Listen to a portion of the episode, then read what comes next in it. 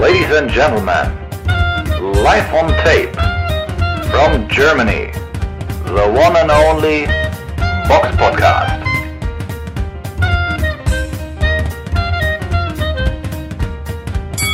Hallo und herzlich willkommen zum Box Podcast Ausgabe 355. Es ist der 26.02.2022.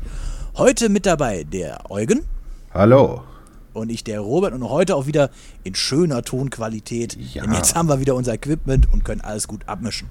Und sind nicht mehr in Griechenland am Pool, ne? Leider. Wo, wo, wo, wo dicke britische Kinder schreien, während ich versuche, einen Podcast aufzunehmen. Mit Pommes, mit Essig und so.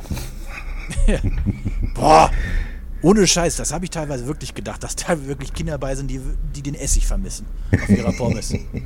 Ja, und Die sahen auch so aus, als würden die Pommes mit Essig fahren. ja, und schön frittierten Maßriegel dabei. Mommy, can I have candy? No, you can't have candy, Liam. Bevor wir es hier irgendwie jetzt abdriften, kommen wir zum Rückblick. Der Box Podcast Rückblick aufs vergangene Wochenende.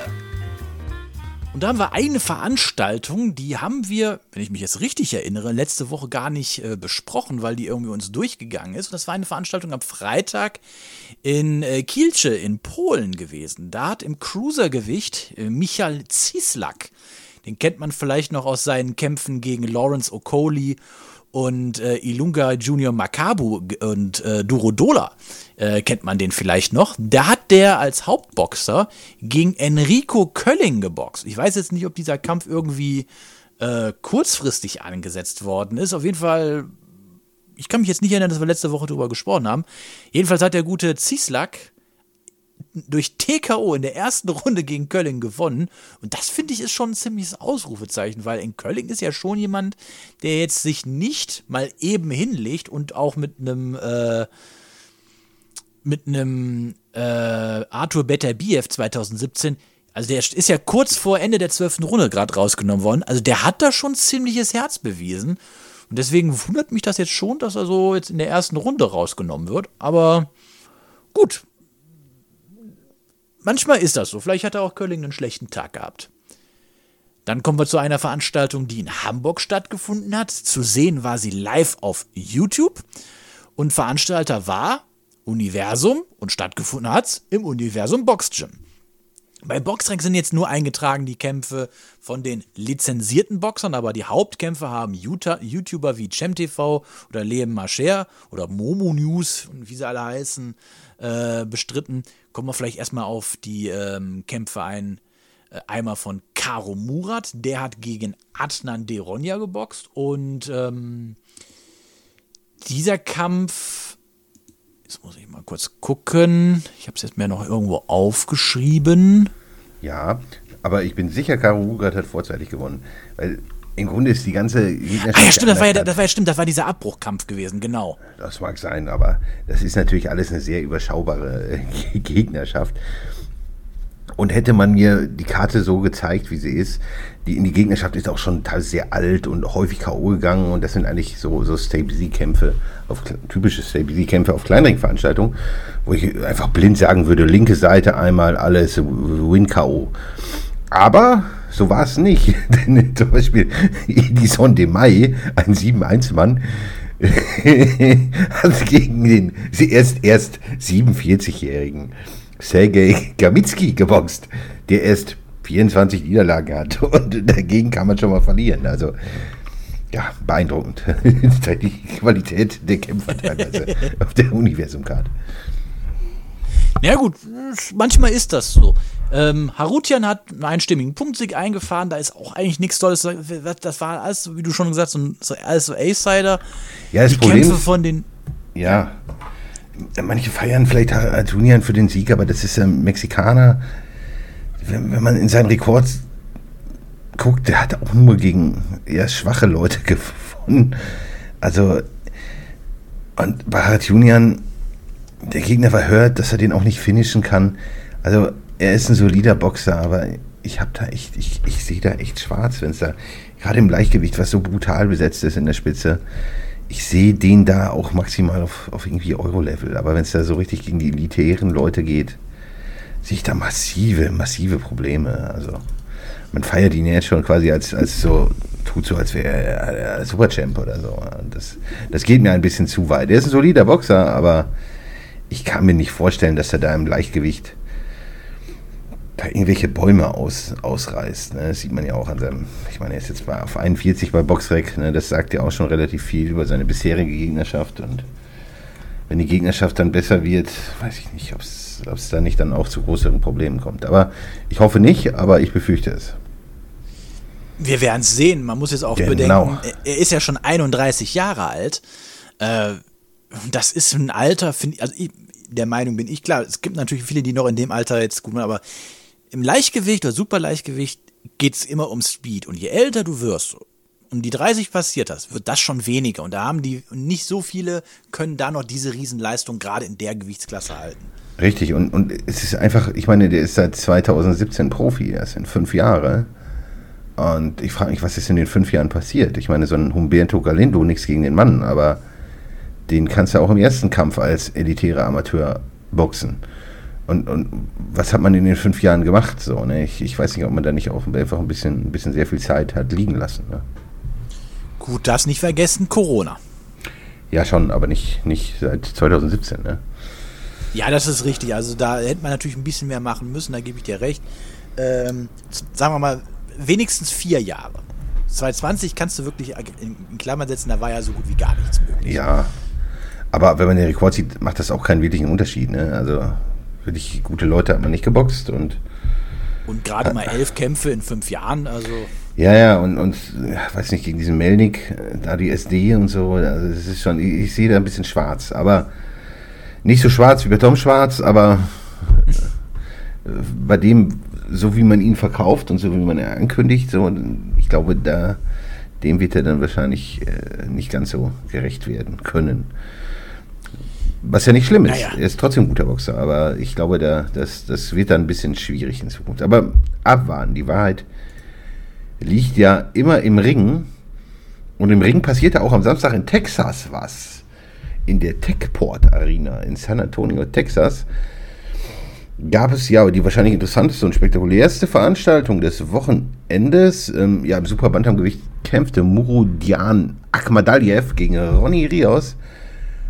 Und Akhmadaliev ist, ist ja wirklich ein wunderbar anzusehender Boxer von, ja, mit, mit schon elitären Qualitäten. Ne? Also das ist schon ein, ein jemand, den man Pound for Pound auch sehr weit oben haben muss eigentlich, weil, weil er ist einfach schon verdammt stark. Also ich finde ihn auch schön anzusehen. Schöner Handspeed, technisch 1A. Also da gibt es wenig, finde ich, was, was, was, was, was man da auszusetzen haben kann an ihm. Er ist einfach ein, ein, ein wunderbarer Boxer und äh, verwies dann Ronny Rios auch in die Schranken. Er war zwischenzeitlich angeblich auch verletzt. Was er jetzt genau hat, weiß ich nicht. Andere sagen Hand oder so. Aber er wirkte auf jeden Fall so ein bisschen gehemmt im Kampf.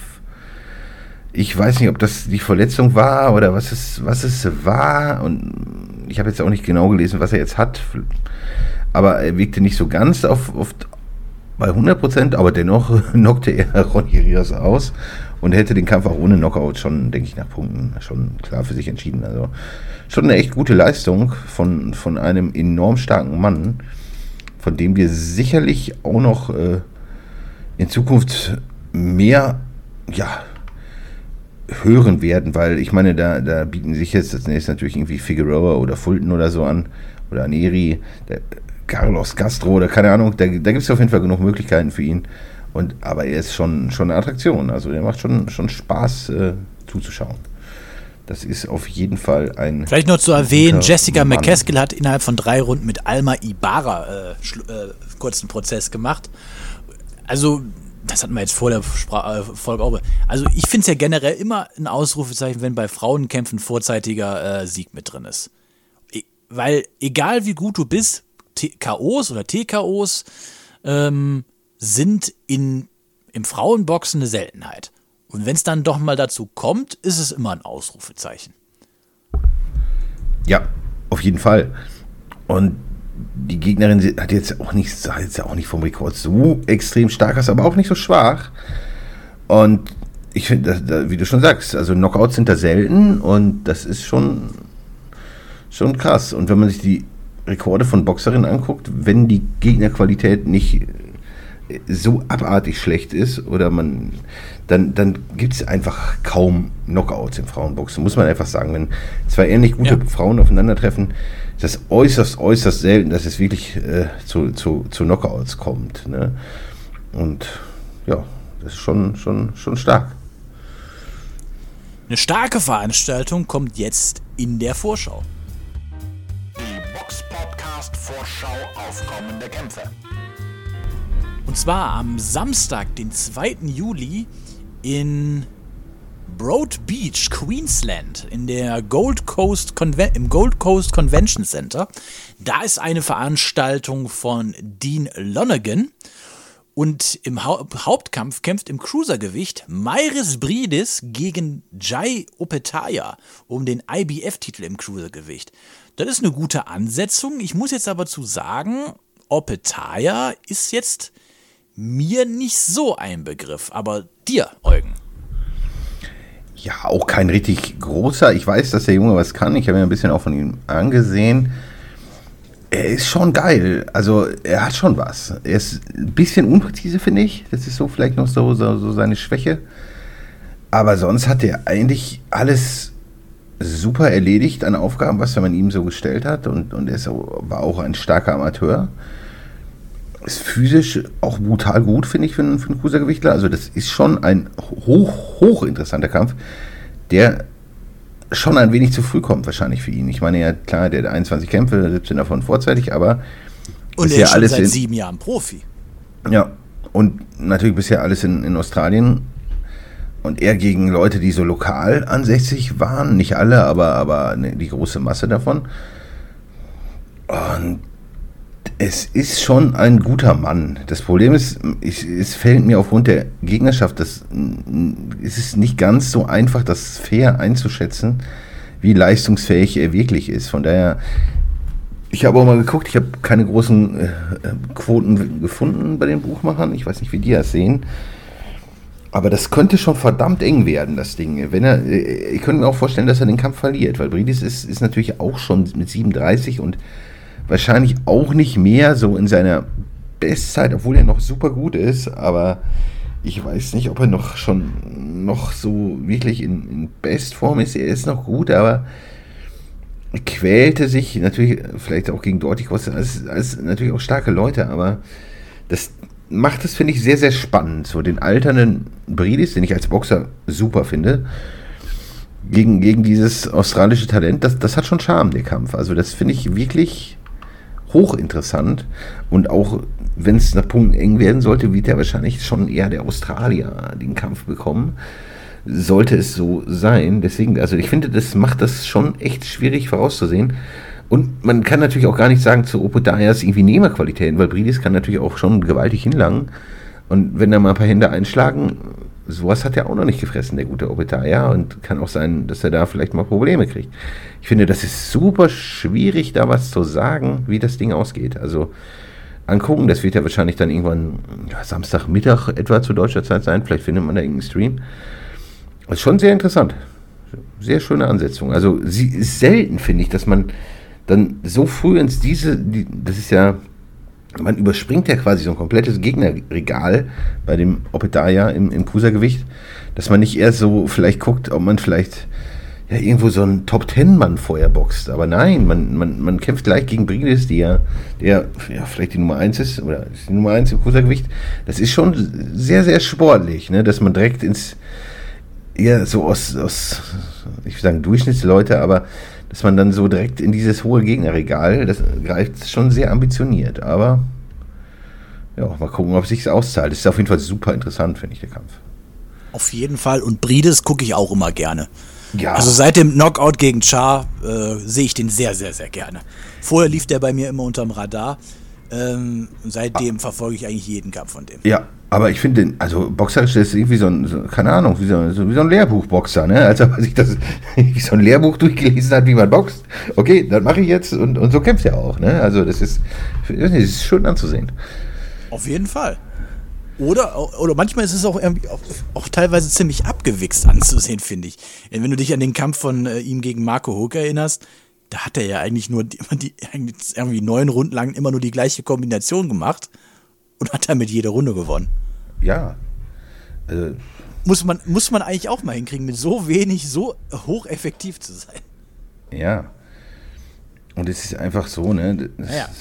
Dann haben wir noch eine Veranstaltung. Und zwar, die findet in Bayern, in, den, in der Stadtwerke Arena in Erding statt. Da ist eine Veranstaltung von Argon Sports. Und äh, ich weiß jetzt nicht, wo sie zu sehen ist, vielleicht auf Bild.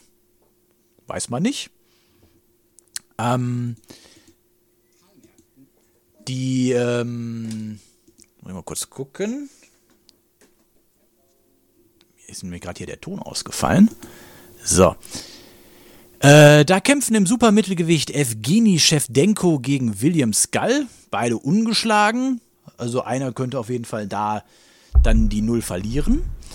Äh, ansonsten. Was aber eine echt mutige Ansetzung ist. Also ja, das auf jeden gut. Fall. Für eine deutsche Ansetzung auf jeden Fall. Also Wahnsinn. Ja so, finde ich, sieht man heutzutage selten. Ja, und gerade ich kritisiere halt immer oft gern so, so deutsche kleinere Veranstaltungen, aber das ist natürlich schon ein massives Matchup da, ne? Das ist ja schon richtig krass. Also, das sind halt schon zwei, zwei gute Jungs, ne? die da aufeinandertreffen. Also, das ist äußerst, äußerst äh, interessant, dass man das so macht. Respekt. Mhm. Was denkst Ohne, du, dass es da irgendwie um den. Ich meine, normal ging es ja nicht um irgendwelche Titel oder so, aber da geht es ja anscheinend nicht mal um Titel. Also, das ist schon sehr, sehr mutig. Ja. Ich weiß, ich, ich, ich kann da kaum, kaum da irgendwie seriös was, was zu sagen, wer da gewinnt. Also, ich bin da nicht sicher. Was tippst du denn? Oh, ich sage mal so, ein Argentinier, der, beziehungsweise ein Kubaner, der ähm, ins Ausland kommt, der, die bringen ja immer schon was, was mit. Und ähm, deswegen bin ich mir da jetzt nicht so ganz sicher, ob das für. Äh, Aber Skyler hat natürlich schon viel in, in Deutschland gekämpft, ne? Ja. Aber das ist, keine Ahnung. Ich sehe mich da nicht imstande, das äh, vernünftig zu prognostizieren. Also ich auch nicht, aber ich, wenn ich mal jetzt mal grob um Daumen, würde ich mal tippen, äh, Skull. Aber ich kann auch genauso gut falsch liegen. Vielleicht ja, noch zu erwähnen, wer auf im Mittelgewicht kämpft, Simon Zachenhuber gegen Mbemba Miesi um den äh, German International Mittelgewichtstitel. Äh, ansonsten, ja, sehe ich die Card auch als ziemliche A-Sider-Veranstaltung. Wie gesagt, der Hauptkampf hier gegen, zwischen Schwedenko und Skull, der ist auf jeden Fall interessant.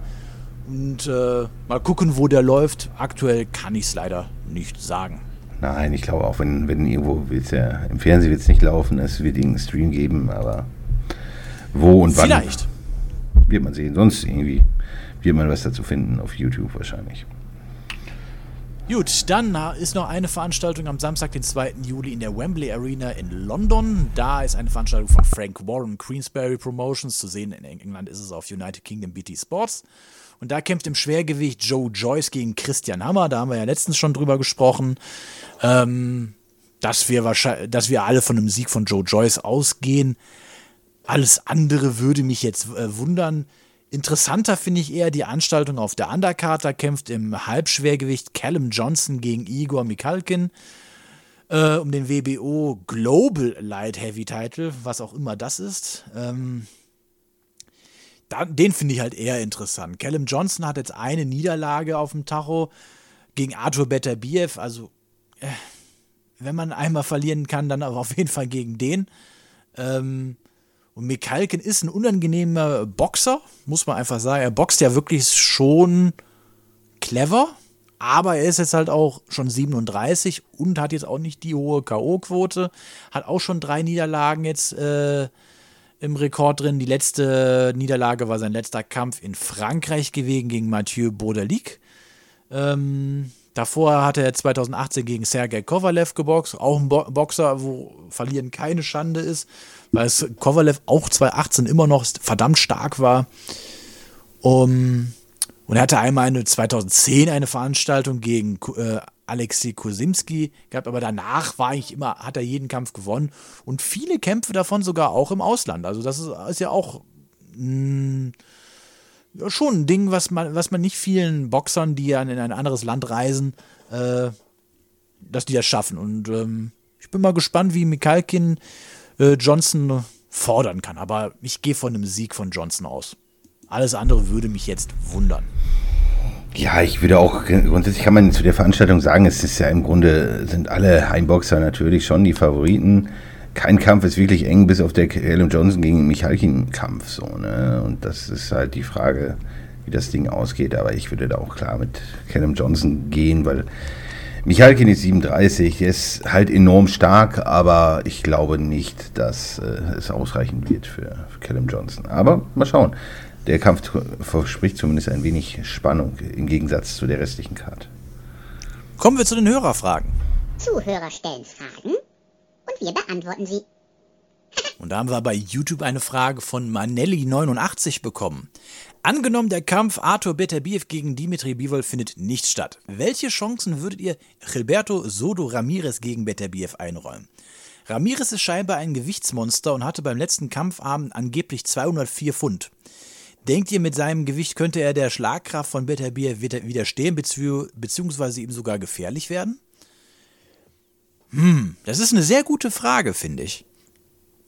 Ähm, also er ist groß, wenn er dann so ein Gewicht hat. Ich gut, Frage ist, wie, wie schwer ist Beterbiev nach dem Wiegen? Das muss man ja auch noch mit einberechnen. Ähm, Gute Frage. Er, wird auf jeden Fall mehr wiegen als äh, wiegen. Aber so viel wiegt, äh, das bezweifle ich. Aber Ramirez legt natürlich massiv zu. Der war ja schon Klotz, auch im, im Supermittel, war der natürlich auch schon sehr, sehr massiv. Ne? Mhm. Also wenn man die Kämpfe da gegen Abraham sieht oder so, da äh, haben wir schon gedacht, hui, sind die noch in der gleichen Gewichtsklasse? Also das war er immer. Aber ich würde Stand jetzt, wenn, wenn der Kampf nicht erst in fünf Jahren kommt, aber dann würde ich Stand jetzt klar mit Bitterbiev gehen, weil Ramirez ist sicherlich stark und körperlich wahrscheinlich auch überlegen, aber ich glaube nicht, dass er gegen Bitterbiev äh, bestehen kann. Ich würde den guten Gilberto Ramirez vielleicht eher mal ja, er hat schon gute Leute geboxt, aber ich würde jetzt schon noch mal gerne gegen so einen alten Veteran, weiß ich, gegen Jean Pascal oder sowas sehen, bevor man ihn da gegen diese Namen stellt. Das, das finde ich noch ganz, ganz sexy, weil es ist nicht so, dass Ramirez ja im, im Light Heavy da jetzt so viele namenhafte Leute schon geboxt hätte. Ne? Der namhafte ist sicherlich Sullivan Barrera, der auch gut ist, aber die Frage ist halt, wie gut er noch war in dem Kampf. Ne? Und da würde ich ganz gerne nochmal irgendwie einen so einen Mann wie halt Jean Pascal gegen ihn sehen, wo man, dass man ihn wirklich besser einordnen kann. Ne? Oder von mir aus auch gegen Callum Smith oder so. Aber dass man ihn so ein bisschen, bisschen besser einordnen kann. Aber ich, ich glaube nicht, dass er gegen Beterbiev gewinnen würde. Aber es ist schwer zu sagen. Er ist halt umgeschlagen, er ist halt enorm unangenehm auch zu boxen. Ne? Also, er, ist schon in, er ist schon stark, aber ich glaube, im Moment wird es nicht für Bitterbier reichen. Oder willst du Geld auf Ramirez setzen? Boah. Ich weiß es gerade wirklich nicht. Also Stand heute, nein. Stand in zwei Jahren, wer weiß. Beterbiev ist 37. Das war zwar eine mega starke Leistung gegen äh, im letzten Kampf, aber ja, auch an dem wird der, äh, der Zahn der Zeit nagen. Und so ein, so ein junger Ramirez, der zweifelsohne sehr talentiert ist und wie du ja auch schon gesagt hast, sehr unangenehm ist. Und wenn der dann auch so mit dem Gewicht noch was machen kann, huh, in zwei Jahren könnte ich es mir vorstellen, ja, mal genau. einen Zehner zu setzen. Stand jetzt würde ich auch, wie du sagst, nein, aber abwarten. Das Problem ist bei Ramirez, finde ich, der hat noch nicht so richtig die. Man kann das noch nicht vergleichen. Und jetzt nichts gegen Abraham oder Bösel oder solche Leute. Ja, der oder, war noch nicht im Krieg. Ja, und, und auch Barrera glaube ich auch nicht, dass er noch wirklich bei, bei 100% war im letzten Kampf. Ich denke auch, dass wir eher so ein, der war 40 auch und eher so eine, so eine Geld-Mitnehmen-Nummer gewesen. Ich weiß nicht, ich kann den noch nicht wirklich hundertprozentig einschätzen. Er sieht dominant und krass aus im Ring. Aber das ist, für mich hat BTBF einfach, einfach noch schon so viel mehr bewiesen, obwohl er so viel weniger als die Hälfte der Kämpfe von Ramirez hat. Ich würde ganz klar mit BTBF gehen, aber ja, ne, die Wahrheit liegt auch da im Ring. Man weiß es natürlich nicht, aber was man jetzt gesehen hat, finde ich so, wenn man den Boxer so sieht, muss man mit Beterbiev gehen. Aber mal sehen. Also Ramirez ist, finde ich, weiß ich nicht. Das, wird Zeit, dass, dass auf jeden Fall die Gegnerschaft besser, besser wird, weil der boxt da irgendwie gefühlt seit, ja, was wie soll ich sagen, seit bald zehn Jahren boxt er da so rum und immer so die, diese gleiche Qualität von Gegnern. Aber so richtig ins, ins höchste Regal traut man sich irgendwie noch nicht zu greifen. Ne? Äh, wie gesagt, der ist gut, aber, aber auch wenn man da manchmal so Quervergleiche macht, weiß ich nicht, habe ich da gewisse Bauchschmerzen. Ne? Also wenn ich sehe, dass diesen komischen äh, Uneski Gonzales, den hat er in der zehnten Runde ausgenockt, äh, Gwotzki hat den in der dritten ausgenockt. Also ja, also ich weiß es nicht. Also ich deswegen gehe ich einfach nochmal ganz klar mit Beterbiev. Um, damit ich mit Ramirez gehen müsste, müsst, muss er einfach noch, finde ich, liefern irgendwie. Muss er mir das noch irgendwie beweisen, dass er, dass er auch starke Leute besiegen kann. Vorher würde ich den nicht über, ja, gut, Quervergleiche sind aber immer ein bisschen schwierig. Sind es auch schwierig, aber wie sollst du es sonst Wladimir Klitschko hat, hat, einen, äh, hat einen jüngeren Kubrat Pulev innerhalb von fünf Runden weggemacht.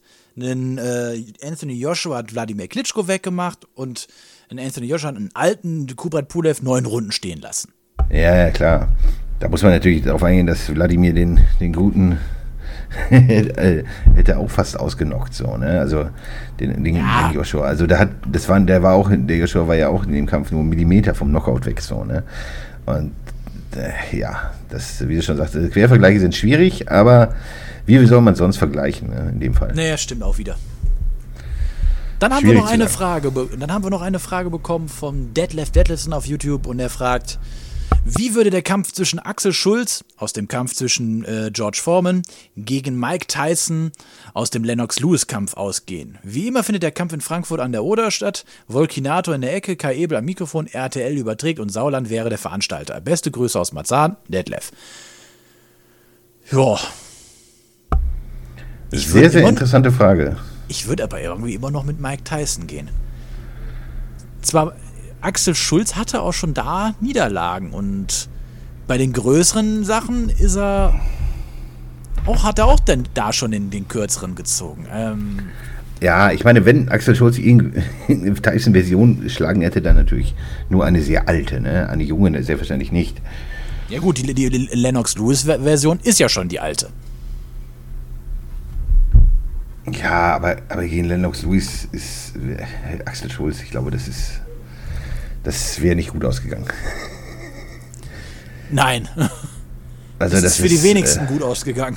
Ja. Aber die Frage ist ja, wie, wie es gegen Mike Tyson ausgegangen wäre. Und es ist ja so, der, der, der 80er Tyson war ja ein brutales Monster. Ich glaube, der wäre eigentlich über nahezu jeden Gegner marschiert und hätte alles weggemacht. Das, das ist, die 90er-Version war natürlich auch noch gut, aber natürlich überhaupt nicht mehr ansatzweise das, was er in den 80ern war. Ne? Also da war der eine absolute, also eine unfassbare Maschine. Einfach ein, keine Ahnung, eine, ich weiß ein nicht, Zerstörer. Ein Zerstörer, eine, also ein Traum von einem Boxer. Wie, auch sehr einzigartig, wie es wahrscheinlich auch fällt kein anderer Heavyweight ein, der so, so, so, so krass war wie Tyson. Also die, die, diese kleine gedrungene Gestalt, breit, unfassbar schnell, mit Urgewalt, also das schon sucht so seinesgleichen. Und ich glaube. Ja, Gott, du hast schon so, so, so Urgewalten als Boxer, die hattest du schon. Ernie Shavers, George Foreman, ah. Rocky Marciano. Äh, da hattest du schon genug Leute gehabt, die äh, verdammt zerstörerisch waren. Absolut, keine Frage. Aber so von der also Athletik, von dieser Schnellkraft, die er so hatte. Gut, die Schnellkraft, das war ja, glaube ich, Diese junge Ab Version ist schon sehr abartig von Tyson. Ne? Also, das ist schon. Also ich glaube nicht, also für den Axel wäre es sicherlich ungesund gewesen, gegen diese Prime-Version anzutreten. Allerdings ist er natürlich in den 90ern, ist er natürlich, konnte er natürlich nicht mehr so glänzen, gerade so, so, so Richtung, ja, ne, Richtung den, den Louis kämpfen. Da wurde es natürlich auch schon schwieriger, ne, für, für, für Mike Tyson. Und puh, ich bin da nicht so ganz sicher, wie das Ding ausgegangen wäre ich denke mal, ich wäre schon, würde schon mit Tyson gehen. Ich auch. Aber Auch in, auch in Frankfurt oder? ja, wobei natürlich der, der Axel aus dem Formenkampf auch schon einzigartig. Also der war, der war danach, das war der einzige Kampf, wo der wirklich noch, oder der letzte Kampf, wo der wirklich noch in Shape war. Ne? Also die, danach wirkte er überhaupt nicht mehr so fit und so explosiv. Also da war der schon noch, schon noch anders und sicherlich auch ein äußerst unangenehmer Boxer und er war auch fürchterlich schwer auszunocken, bis vielleicht sogar gar nicht. Wenn man, wenn man das sieht, wie die alte Version, was der Klitschko den einschenken musste, damit er, ne? also das war ja Wahnsinn, ne? was, was der auch nehmen konnte. Und ich glaube nicht, der, der konnte halt echt nehmen, wie, wie blöd. Und er war aktiv im Ring, aber ich glaube auch, äh, dass das wäre.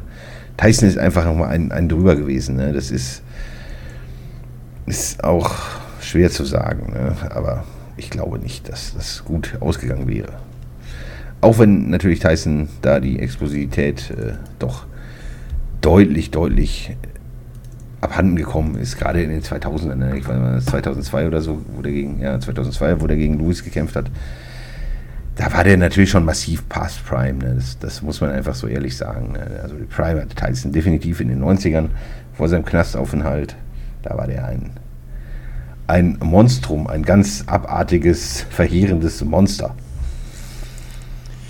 Kommen wir abschließend noch zu den Hörer, ach Quatsch, zu den Nachrichten. Toll. Die Box Podcast Nachrichten. Da haben wir als erstes eine Nachricht, ja, ich sag mal so, dem, denjenigen, den es betrifft, wird es wahrscheinlich auch nicht sonderlich kümmern. Und zwar Tyson Fury darf nicht mehr in die USA einreisen, weil er äh, Verbindungen zu dem irischen Anführungszeichen Verbrecherboss Daniel Kinahan hat oder hatte.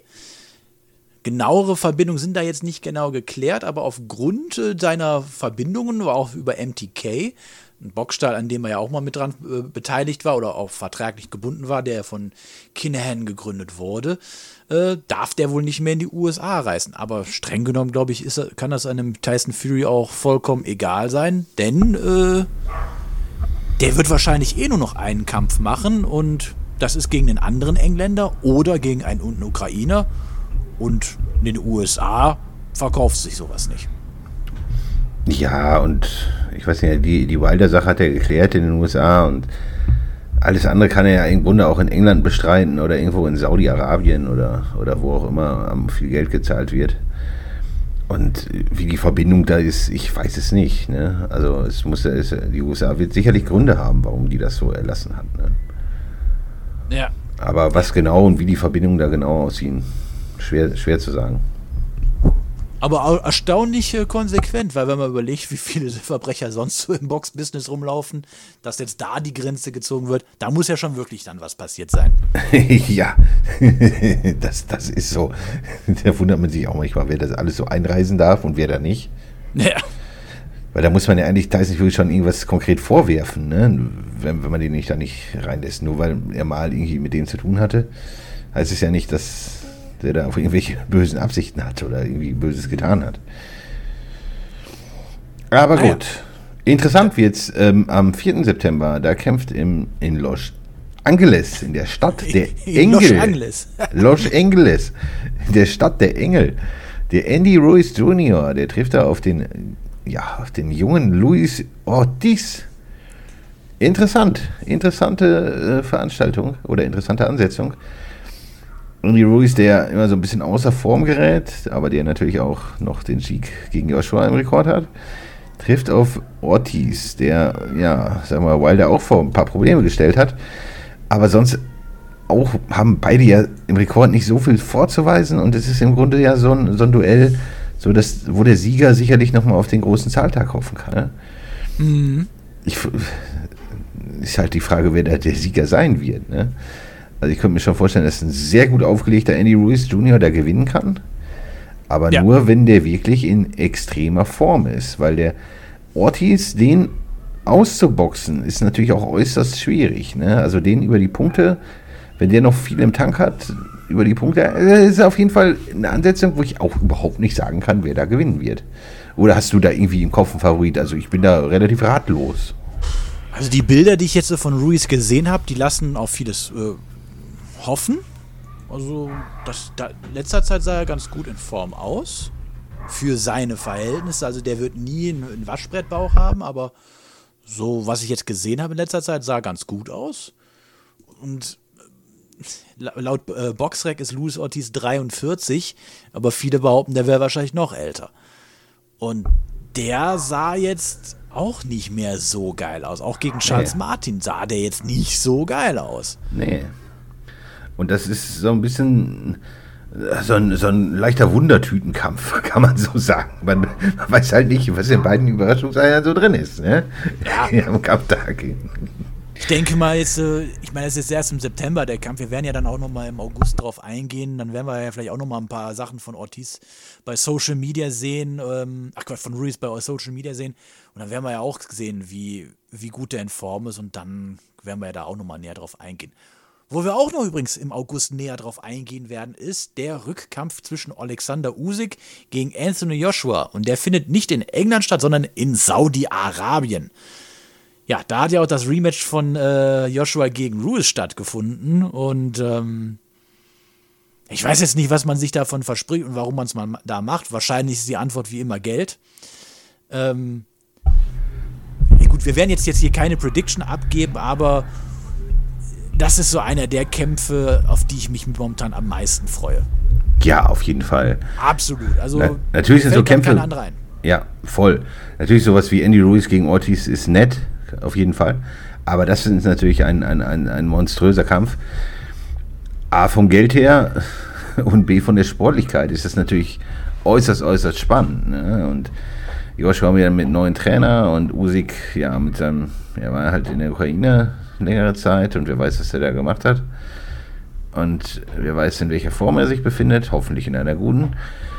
Und dann wird man sehen. Ne? Vielleicht gibt es bei Joshua, weiß ich nicht, ob er im Ring sich ein bisschen anders präsentieren kann mit dem neuen Trainer. Und ja, also ich finde, das ist nicht uninteressant. Ne?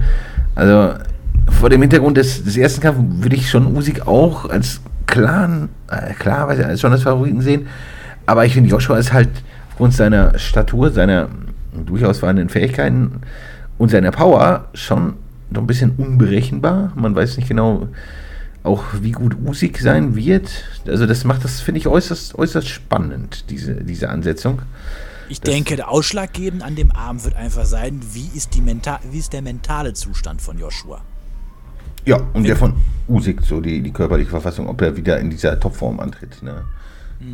Und das, das weiß man halt nicht. Das wird dann auch, die Wahrheit liegt da auch wieder im Ring. Aber es ist natürlich schon so, dass, ne, das, das ist schon geil. Also die, der erste Kampf war schon richtig, richtig spannend und auch schön anzusehen. Und da bin ich echt mal gespannt, wie das Ding ausgeht. Ne? Weil, ja, eigentlich muss Tyson Fury ja, den Sieger noch, noch da aus diesem Kampf, da muss er noch drüber. Ja, ja. Das, das muss gemacht werden, damit es geklärt ist. Wer ist der beste Boxer der 2020er? Oder der Muss 2010er? Oder wenigstens der letzten zehn Jahre. ja. Und, ja, wobei, äh, ja, gut, Joshua, muss, ja, da muss er auch Klitschko noch mit reinnehmen. Aber gut, auf jeden Fall, das ist so einer der Kämpfe, die gemacht werden müssen. Punkt. Wo wir gerade von einem Fury eben noch gesprochen haben, kommen wir noch zum nächsten. Tommy Fury boxt am 6. August im Madison Square Garden in New York gegen Jake Paul, der YouTuber, der jetzt Boxer geworden ist und ab, ausnahmsweise jetzt keinen äh, abgehalfterten MMA-Kämpfer boxt, äh, sondern mal einen wirklichen Boxer. Und ich denke mal, da werden wir jetzt dann auch Ende Juli noch dann drau genauer drauf eingehen. Wo wir vielleicht jetzt ein bisschen näher drauf eingehen, ist äh, die letzte Nachricht für heute. Und zwar Sarah Scheurich, bekannte Amateurboxerin äh, in der Gewichtsklasse bis 76 Kilo, nee, 75 Kilo, gibt jetzt am 15. Juli in Wuppertal ihr äh, Profidebüt auf einer Veranstaltung von Karim Acker und Legacy Boxing äh, Box Promotion. Und wenn man sich diese Veranstaltung mal so anguckt und auch die Location, das äh, sieht gar nicht mal so schlecht aus, oder? Ja, warum nicht? Ist doch gut, wenn es losgeht. Ne? Also gute Amateure, die auch äh, ja, Potenzial haben. Und sie ist ja eine sehr große Frau und ähm, 1,83. in, in dieser Größenordnung gibt es ja auch relativ wenig enorm starke Konkurrenz im Frauenboxen. Und ich denke auch, dass, dass bei ihr was geht. Ich meine, die hat ja, die Hammer da geschlagen und das ist schon, schon gut. Ne? Und Nee, Hammer hat sie geschlagen. ja, hat die verloren gegen Christine Hammer? Hat verloren. War ein, ein Punkt, äh, Punktniederlage. Okay. Ja, gut. Das lässt mich dann nicht so euphorisch werden, aber, aber grundsätzlich finde ich es immer gut, wenn Amateure natürlich Profi werden und da was versuchen. Ne? Ja. So, und außerdem, sagen wir, die hat ja auch eine große Anhängerschaft in, ähm, bei den, äh, im, im, im Bereich Social Media und so. Und von daher denke ich schon, dass das auch fürs Boxen gut ist, wenn du einfach auch mal Leute hast, die große Anhängerschaften haben und ähm, ja, auch äh, dadurch auch wieder Aufmerksamkeit ähm, auf den Sport ziehen können. Und daher ist, finde ich, ist das auf jeden Fall eine gute Nachricht. Die Fight Card, so wie man sie jetzt Stand heute äh, 26.06. sehen kann, ist auch gar nicht mal so schlecht. Also wenn du da guckst, so Boxer wie Firat Aslan kämpfen da zwar noch gegen den Unbekannten, aber auch Leute wie Austin Trout gegen Steve äh, Sappan und Mike Perez gegen Julio Cesar Calimeno und Ramona Gräf gegen Alice Sanchez ist für eine deutsche Veranstaltung schon eine gute Ansetzung, muss man einfach sagen. Im Cruisergewicht kämpft Hüseyin Shinkara gegen El Sanz und äh, es findet statt in der historischen Stadthalle Wuppertal. Und da gebe ich euch mal den Tipp, sucht, guckt euch mal die Bilder von der Veranstaltung an. Also das ist schon eine sehr geile Location. Ich wusste auch gar nicht, dass es so eine, so eine schöne Halle in Wuppertal gibt. Ja, Wuppertal, da scheiden sich ja die, Ge- äh, die Geister dran. Entweder man mag die Stadt oder man hasst sie. Aber wer so auf alte wilhelminische Bauten steht, da wird man fündig. Da ist noch eine ganze Menge da. Und das Ding, ich glaube von 1900, wenn ich das jetzt richtig gegoogelt hatte, äh, ah, das sieht schon richtig schmuck aus. Da kann man, äh, da kann man nicht meckern. Da hat der äh, Karim Acker also mal wieder ein gutes Händchen für äh, Locations bewiesen. Er hat ja auch, ähm, hat, wann war das? Letztes, war, war das dieses Jahr oder letztes Jahr, diese Veranstaltung in, nee, letztes Jahr war das, im Classic Remise in Düsseldorf, wo da diese Oldtimer-Veranstaltung war. Ja, in dem alten Lokschuppen da, also wunderschön. Genau. Also, der hat ja wirklich ein, irgendwie ein Auge für, für besondere Veranstaltungsorte. Da muss man ja schon mal sehr Ja, er, loben. ja ne? auch, er hat ja auch zwei Veranstaltungen schon mal im Dubai, im Hotel Atlantis The Palm und im Duty Free Tennis Stadium gemacht. So wie 2020 im, im Hoch der Pandemie hat er ja auch, äh, oder naja, nicht im Hoch der Pandemie, es war ja der Sommer gewesen, aber wo er sämtliche Veranstalter und Künstler ja irgendwie versucht haben, trotzdem stattfinden zu können, hat er eine Boxveranstaltung in einem Autokino gemacht. Also, da scheint er ein echtes äh, Händchen für zu haben. Ja, damit sind wir auch schon am Ende angekommen. Allzu viel hatten wir heute einfach nicht. Manchmal ist das halt so. Wir hören uns dann beim nächsten Mal wieder. Wenn ihr Fragen oder Anregungen habt, immer her damit. Ansonsten folgt uns bei YouTube, lasst uns einen Kommentar da, schreibt uns bei Facebook oder bei Instagram, folgt uns auf Spotify und iTunes Music und wir hören uns dann beim nächsten Mal wieder. Bis dahin, bleibt gesund und macht's gut. Und danke Ciao. fürs Zuhören. Zuhören. Ciao. Ja, das sowieso. Haut rein. The one and only Box Podcast. New episodes every week. Follow us on Facebook, Instagram, YouTube, iTunes Music and Spotify. Box Podcast Boxpodcast.de